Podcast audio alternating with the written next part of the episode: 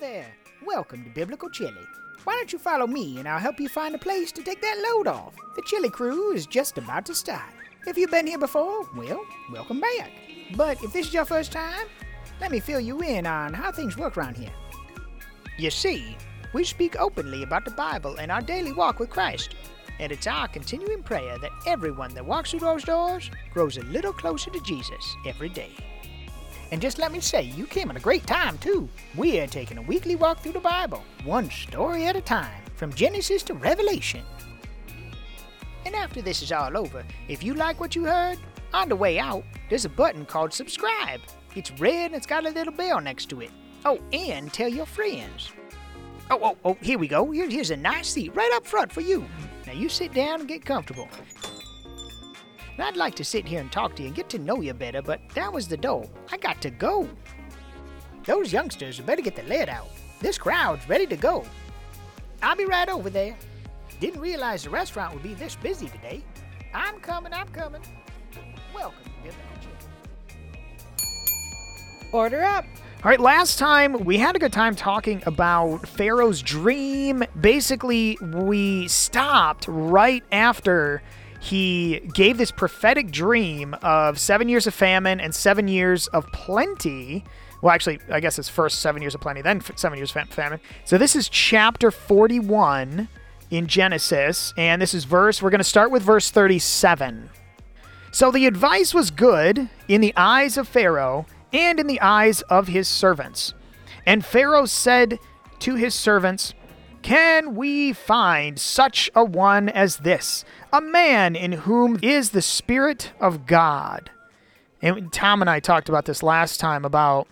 I don't know. Is uh, is your guys' Bible capitalized there? Yeah, spirit, uh, spirit, and God is capitalized. Yeah. Spirit of God. Mine is too. yeah. What does that normally mean? Uh, that and for me, it means that it's in reference to the Holy Spirit, Yeah. The, the form of God. Yeah, spirit, spirit of God. Right, right. So I, I say this because Pharaoh's a pagan king. Oh yeah. Just so we're all, we're all on the same Oh page yeah, here. yeah, yeah, yeah. if you're jumping into that already, I was oh, thinking Oh, yeah, oh, yeah. when we were on our way over here. I was talking to Connor and we were going over some of the stuff, and I'm like, you realize how much of a of, of how many gods Pharaoh had, and then he's referencing the God. Yeah, like That like Joseph's itself- God. That in itself is just an amazing thought process. Right, Just- right. I I, just no, I just I, there was a slight comment, but I, I, it was it was pretty cool.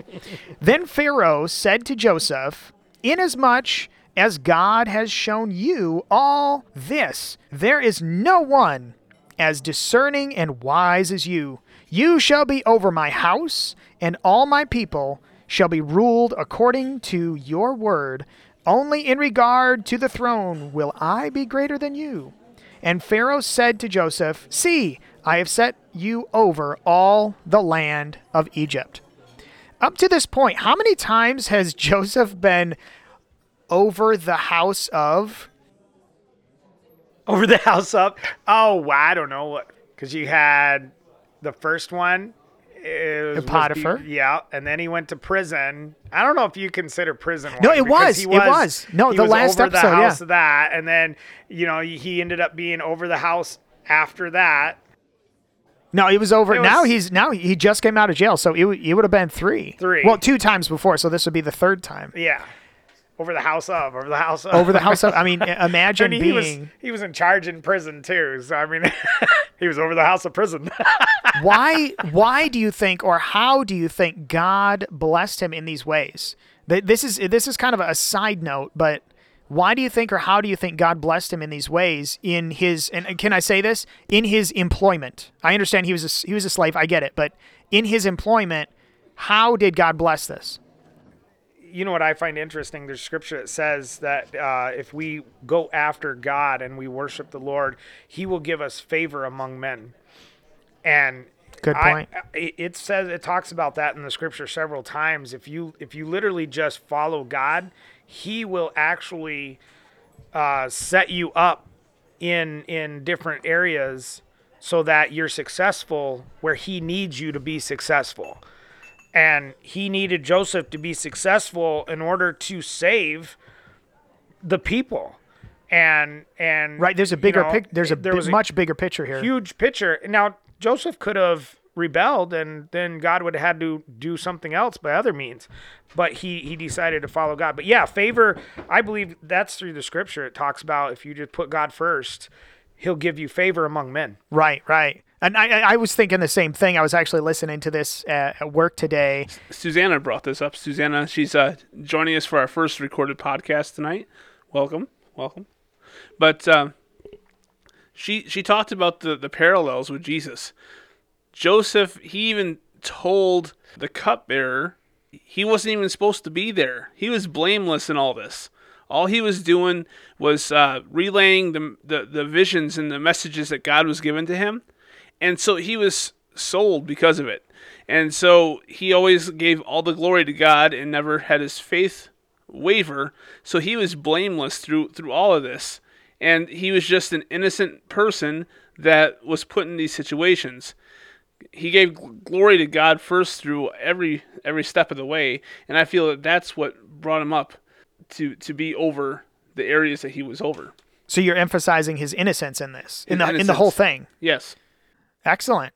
Well, isn't that th- when he was in prison, he even emphasized that heavily. He said, "Well, listen, guys, I don't belong here." He told this to the butler. He said, "I don't, I don't, I don't belong here. I was, I'm an, I'm a Hebrew, and I belong out here. I believe belong with my people in Canaan. They took me away." Uh, continuing on in verse uh, 42. Then Pharaoh took his signet ring off his hand and put it on Joseph's hand. And he clothed him in garments of fine linen and put a gold chain around his neck. And he had him ride in the second chariot. So apparently he had two cars. Ride his second chariot, which he had.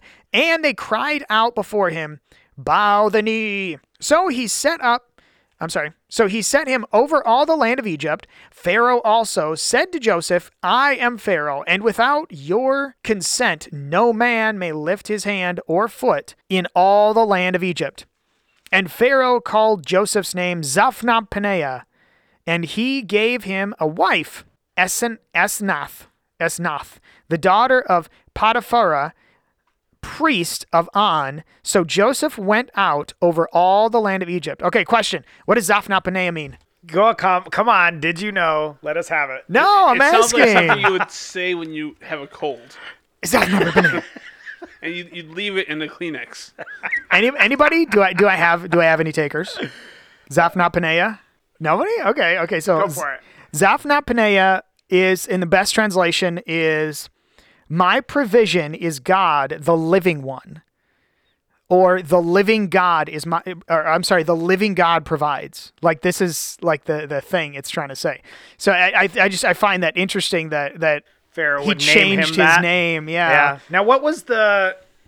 I'm probably jumping ahead of you here, but for what was the name of the quote unquote uh, deity that that they found in uh, Egypt that they referenced to Joseph as? What was that thing that they said? Uh, for Joseph? Yeah, Okay, well, Joseph, uh, that was actually Imhotep. Imhotep. That's what it was. Yes. Uh, Joseph was this demigod that showed up called Imhotep around, I believe is I don't know, it was like 1500 BC. When when you start, I'm sorry, I, I get excited about this stuff. So like Imhotep had very specific characteristics.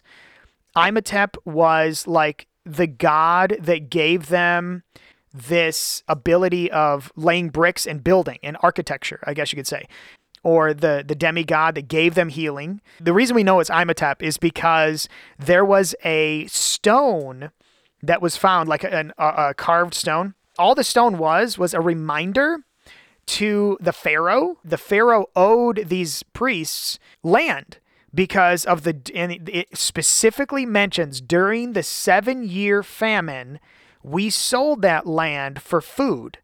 And they said you owe us you owe us this back because we were promised this land back after the time of famine was over and then Imhotep was mentioned and just all of this amazing stuff. And when you put two and two and two and two and two together you're going to get 12 okay?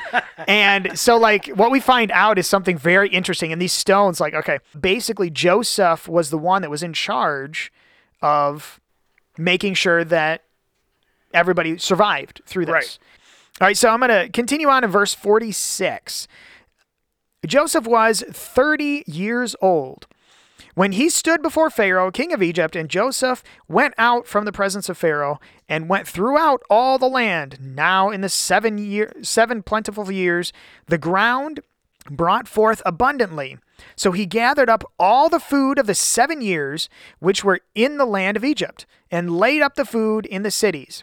He laid up in every city the food of the fields which surrounded them. Joseph gathered very much grain as the sands of the sea, until he stopped counting, for it was immeasurable. Apparently, they kept track of how many pounds they had. Uh, verse 50 And to Joseph were born two sons before the years of famine came. As, as that's his wife's name, uh, the daughter of Poti-Pherah, priest of On. Oh, by the way, I looked this up. Do you guys know what On is? Go ahead. The opposite of off. Thank you, Tom. That was deep. On, I thought On was a god. It's not. No. On is a city. He was the priest in a city. And the reason why Pharaoh ended up giving him a daughter of On was because apparently the priest of On was like a a very high political figure. And so he wanted Joseph to be so he basically he wanted the Egyptians to accept Joseph because he was a foreigner and now that he's married into the family, he basically hey, you know, we're we're all together. I really got to know now. I'm. We're gonna have to research this out. So if there's a priest of on, there's got to be a priest of off. That was in the south. They're the angry priests. the angry priest. on the dark side. What was that, Sally? There's no mosquitoes there on off. Nobody showed up. It was a big repellent. This is, is this oh, going to be like our lot episode? Ding. We have to keep the keep the ball moving, otherwise we can stay here forever. Going, keep we'll reading. never be able to get off this topic. Tom. Keep reading, brother. Tom. We got to get on to it. All right, so okay, so verse 51. Joseph called the name of his firstborn Manasseh, for God has made me forget all my toil and my father's house. And the name of the second son he called Ephraim, for God has caused me to be fruitful in the land of my affliction.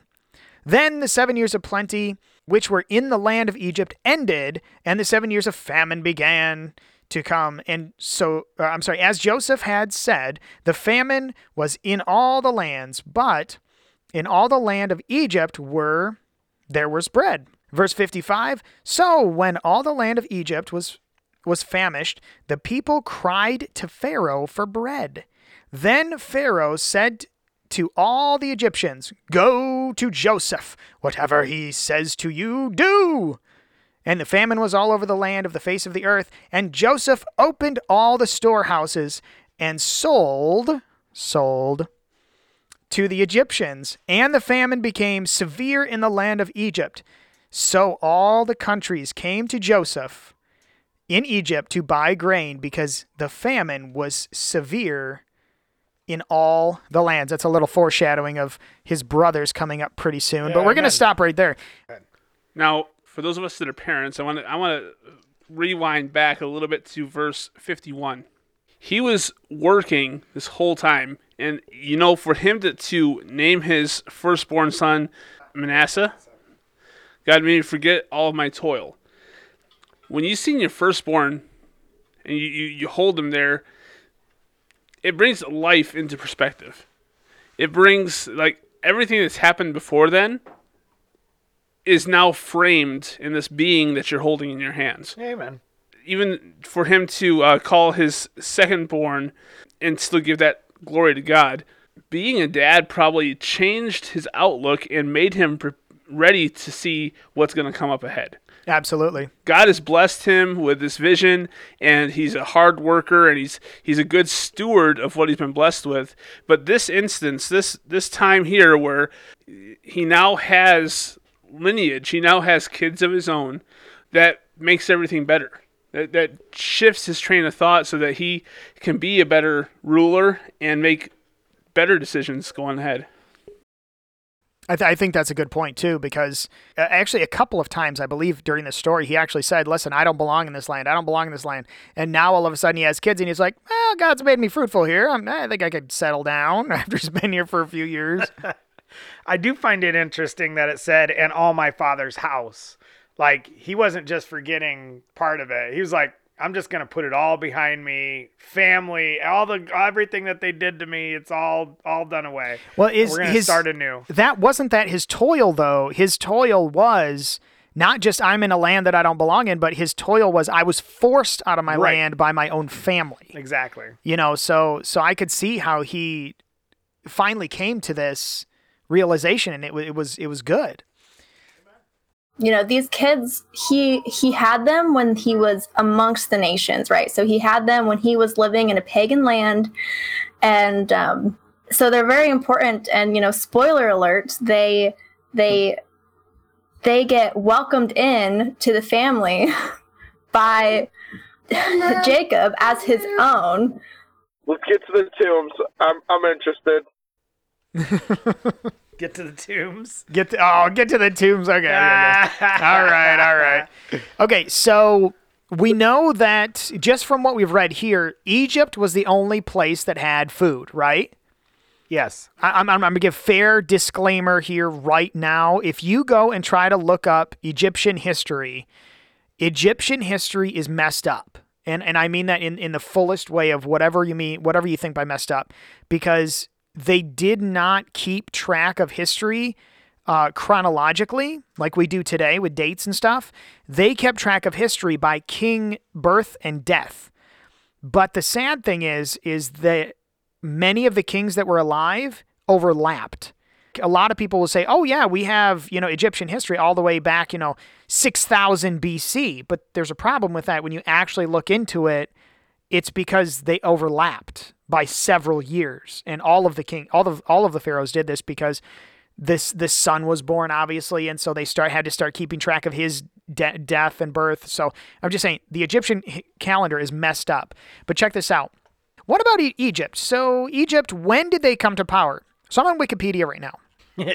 right, real great source, right? But when when you look, see, and that's this is what I'm saying. They have about from six thousand years ago. When you look up what they call the New Kingdom, so when Egypt actually came into its full power, it was in the 18th dynasty which was between uh, 1500 BC to about 1000 BC, is when their power really started to rise. Take a shot in the dark to when Joseph talked to the Pharaoh. It was 1662 BC, is when he spoke with Pharaoh during those seven years of plenty and seven years of famine. Egypt became powerful because they were the only nation that had food during these 14 years during those during that stretch Right. because they prepared ahead of time because God God blessed them. Right. God blessed them in this way, but because of this, they didn't have the starvations, they didn't have thousands of people dying. They didn't they didn't have any of that. And Egypt became very wealthy because of one primary thing. All the other nations came to them and sold everything they had for a little bit of food. Right, and that's that's what I find is interesting is the fact that it doesn't just say Egypt. Uh, you know, it was just a famine in Egypt. No, it was in all the lands. All those surrounding It lands. says all lands. Yeah. and it, that's everything surrounding the whole region. And so, yeah, every everybody was coming to him, offering him, here, take my land, take this, take that, do whatever you got to Yep. do. Can we just, Yep. you know, eat the food? We need food, yeah. Yeah, and And, so they planted grain, which was very wise because grain will last a long time. Once you dry it out and, and you put it in silos, it'll last a long time. Now, this was also the during the time of a pharaoh named Djoser. D J O S E R. There's a step pyramid inside a treasure city, and the treasure city is called Saqqara, S A K A R R A he had a he and this is where Joshua was buried. Okay, so a lot of people thought, oh well, yeah, this city was for his. It was a treasure city. It was you know his city where where he was gonna you know be mummified and be put in put in the tomb. And the interesting thing is, is though they started digging around and they found underground silos interconnected together. And I say silos because at the very bottom, there was still grain in the bottom. And they found one giant silo in the center, and I think it was several silos out from there, smaller silos, and they all had tubes or holes dug out from the smaller silos to the big one in the middle. And the grain could feed through that into the big silo. So the big silo was the only one they had to ever empty. And it was all underground, so it kept cool and dry in the stone. Then they can't explain these silos at all. It eventually became his tomb. But when you look at this city, it was very it was a very thick wall. And there's only two, one way in, one way out, one person at a time. So I'm, I'm just saying this is it's fascinating. And by the way, you guys can find this information on ronwyatt.com. As Christians, we must understand this is a historical book, it's a science book, it's a mathematical book.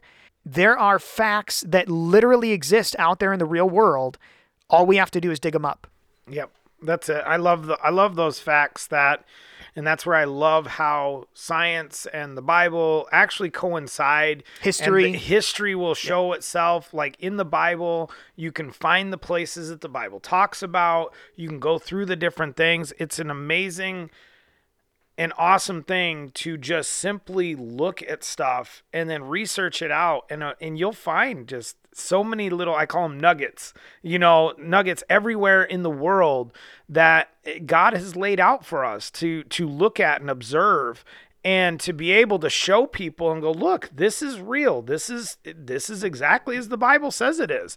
And in people it gives us just more uh, emphasis on on telling other people about the Bible and what it is and how real it is and how how true it is not just for the stuff that's old and old stories not just for history but also that it also makes a major impact on today and in our lives today because of what it is and what God has done. Now we can use it for today in our own life and apply the same things that they did then because you see what happened to those people because they followed the way God said to do it and we can we can also do it you know and Right. it just makes it so awesome I love archaeology and stuff like that it's just so amazing I'm, I'm with you. Sully, did you got something? Go to our back episodes where we talk about multiple different things that we're talking about right now and actually look through and figure out what we're talking about and just research for yourself and go off of what either what we say or what you find yourself in the Bible and there's finances and a couple other things that we haven't even discussed on this and it's still actually all throughout the Bible. Yep, absolutely. um, I love little stories like this too of Joseph because it's or yeah Joseph. It's this little nugget of of what he's gonna do later. You know, it's it's you know it says it's the glory of God to conceal a matter, but it's the honor of kings to seek it out. And we today still have there's still you know Jews and um, people who deny Jesus is Messiah. But we look back at the story of Joseph and we see how you know, Joseph was hated by his brothers. You know, they were jealous of him. They threw him into the pit. And it was, you know, the, the Pharisees and the Jews that, that threw Jesus into the pit and betrayed him. And then Joseph ascended from the pit and he rose up to power. And, and Jesus, he rose from death, you know, the deepest pit, and he rose right to the right hand of God, where all power and dominion was given to him. And Joseph was sent ahead to prepare a place for the world. And Jesus said, you know, when he left, I'm going to prepare a To house prepare a for you. I'm going to prepare a place for you. And amen there's so much where if you are so familiar with these stories at the beginning, there's no way later you wouldn't recognize Jesus as Messiah. And he you have to know that he comes in, in different ways. But like this way is a super important way. And you see all these parallels between what Joseph is doing now and what Jesus is going to be doing in the millennial kingdom. Yeah. I mean, there's just there's so much, and there's a couple of verses like there's all this talk about the famine. They're building up the famine, and and I had these little thinking about the verse in Amos that says, you know, behold, days are coming, declares the Lord, I will send a famine on the land, not a famine for bread or thirst or water, but of rather for hearing of the words of the Lord, and people will, will stagger, you know, from all over to come. So it's like there's this story of this famine and and only Joseph is in possession of the bread, you know? So he is the only one that has the life, and people are going to come from all over the world to get life from him. Well, in in that, I, I'm I'm glad you went that way. What is bread a symbol as in Scripture? Oh, the word of God. The Word of God. Perfect. Thank you. I was totally is- going there. Uh, there's a there's another prophecy in Isaiah, um, Isaiah two, that brings it to the word of God, where it says, you know, it's concerning the the last days. The mountain of the the mountain of the house of the Lord will be established as the chief of the mountains, and will be raised above the hills, and all nations will string to it. And many peoples will come and say, Come, let us go up to the mountains of the Lord, to the house of the God of Jacob, that he may teach us concerning his ways, and that we may walk in his paths. And the law will go forth from Zion, and the word of the Lord from Jerusalem. So it's like this this other you know tying the the famine is it's a famine of you know nobody's hearing the word of the lord and then who's going to come and train the people you know and and, and share the word jesus It's all about Jesus. Amen. Right. people say like the whole bible points to jesus but like literally the whole it's like you can find a prototype of jesus in like every verse you read of the bible basically Absolutely. Amen. How about Mike? Go ahead and lead us out on a, on a quick word of prayer, man. Dear Lord, thank you so much for the wonderful time that you've given us. Thank you for the blessings that you've given us this evening to think about, and thank you for sharpening us tonight. And Lord, I pray you would help uh, those that listen to understand and to want to learn more about you and and how you've done things through history and given us the answers to succeed in life and, and through each and every day. And thank you again so much. In your name we pray. Amen. Amen. Well, this has been Justin. This has been Tom. This has been Connor. This has been Mike. this has been susanna Yeah, this has been Sully. Thank you guys so much for listening. See you later. Well, hello, everyone. Now that this is all over, I hope you had a great time. Now, listen, you don't have to go home, but you can't stay here. I'm closing up. You can get a hold of them on something called Facebook, YouTube, Twitter, Instagram, podcast. Podcast? What are they, fishing for whales? Listen, folks, just look up Biblical Chili anywhere. I'm sure you'll be able to find them out there. And until, Lord willing, we'll see you again. May the Lord bless you. Goodbye. Do you think they're still listening? I doubt it. There there can't be that many people that listened all the way to the end of the track. Most of them probably skip it. But in case you did, congratulations. You're one of the few. We love you.